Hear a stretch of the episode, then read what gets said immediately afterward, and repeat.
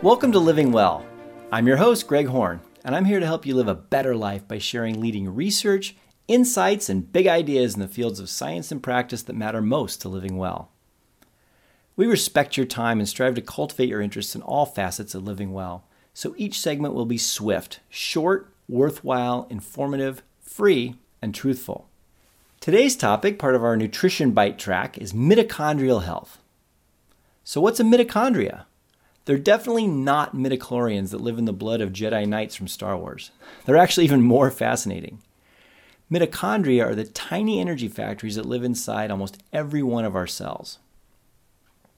Sometime way, way back in our evolutionary history, the cells that would later become our cells struck a deal with another type of cells that were nearby.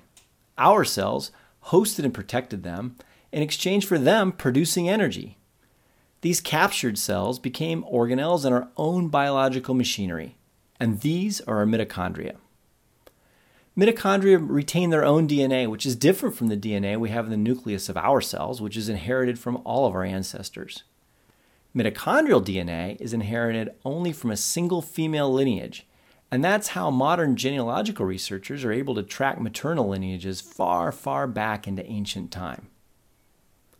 Mitochondria in our cells power the work of life. These little energy factories literally make life possible by creating the energy needed for cells to do their amazingly wide range of jobs, from converting food to energy, to repairing tissues, to signaling thoughts, reactions, and feelings through neurons. By reacting glucose and lipids with oxygen to create ATP, they create most of the energy that our bodies require for every single biological function. How much energy you produce is a direct result of your mitochondria. So, keeping them healthy and functioning is at, at their best is a priority for maintaining your optimal health. You've probably heard of free radicals, the damaging byproducts of metabolism, as well as the antioxidants that can stop their damage. Free radicals cause oxidation, the same process that rusts metal or turns an apple brown. The same thing happens in our cells, and certain nutrients can slow or even stop these processes.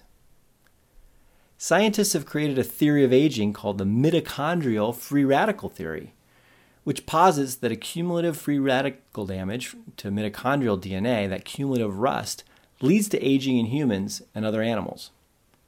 The logic is that as our cells' energy factories become damaged and less efficient, the metabolic processes that they power decline as well. With aging characterized as the cumulative loss of function over time, observations of aging fit the mitochondrial theory quite well. So, what can you do to keep your mitochondria healthy and operating at their best? Based on the current state of this new and emerging science, three things have emerged as important for nutritionally supporting your mitochondria. One, supporting mitochondrial energy production so that your cells make energy.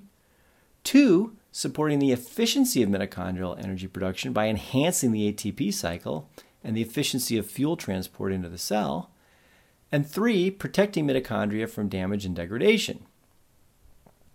Let's start with nutrients that can enhance mitochondrial energy production so that your cells make more energy. It turns out that B vitamins, in particular certain forms of vitamin B3, play a pivotal role here. And the ATP cycle depends on vitamin B3 metabolites, including nicotinamide, uh, a no for, flush form of B3, which is also called niacin. The body must convert any vitamin into a biologically active coenzyme form in order to use it. Niacinamide is converted into nicotinamide adenine dinucleotide, which is thankfully abbreviated to NAD we can't supplement NAD directly, but we can keep our body's vitamin B3 pool high so that it can be converted into NAD for efficient energy production. NAD is one of the f- single most important cellular cofactors for mitochondrial function and is essential in efficiently converting nutrients into ATP. As a person or animal ages, NAD levels drop, which sub- can subsequently impact mitochondrial function.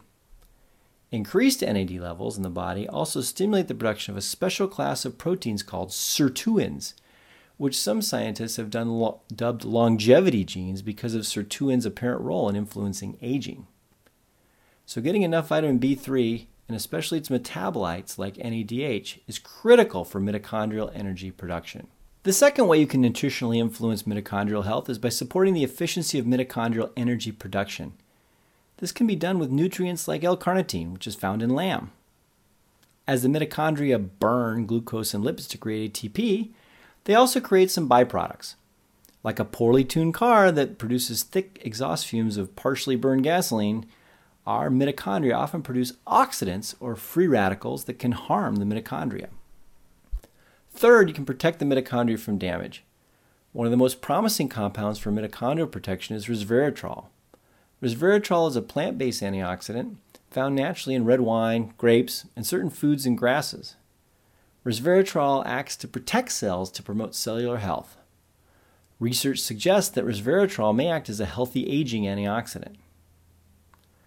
The mitochondrial theory of aging is receiving a tremendous amount of scientific attention and it's one of the most fascinating fields of current science.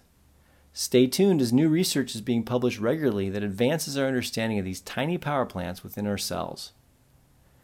Send your questions and comments to us at info at living-well.com and we will answer them on a future show. You can also join us on Facebook at Greg Horn Living and subscribe to this podcast wherever you listen.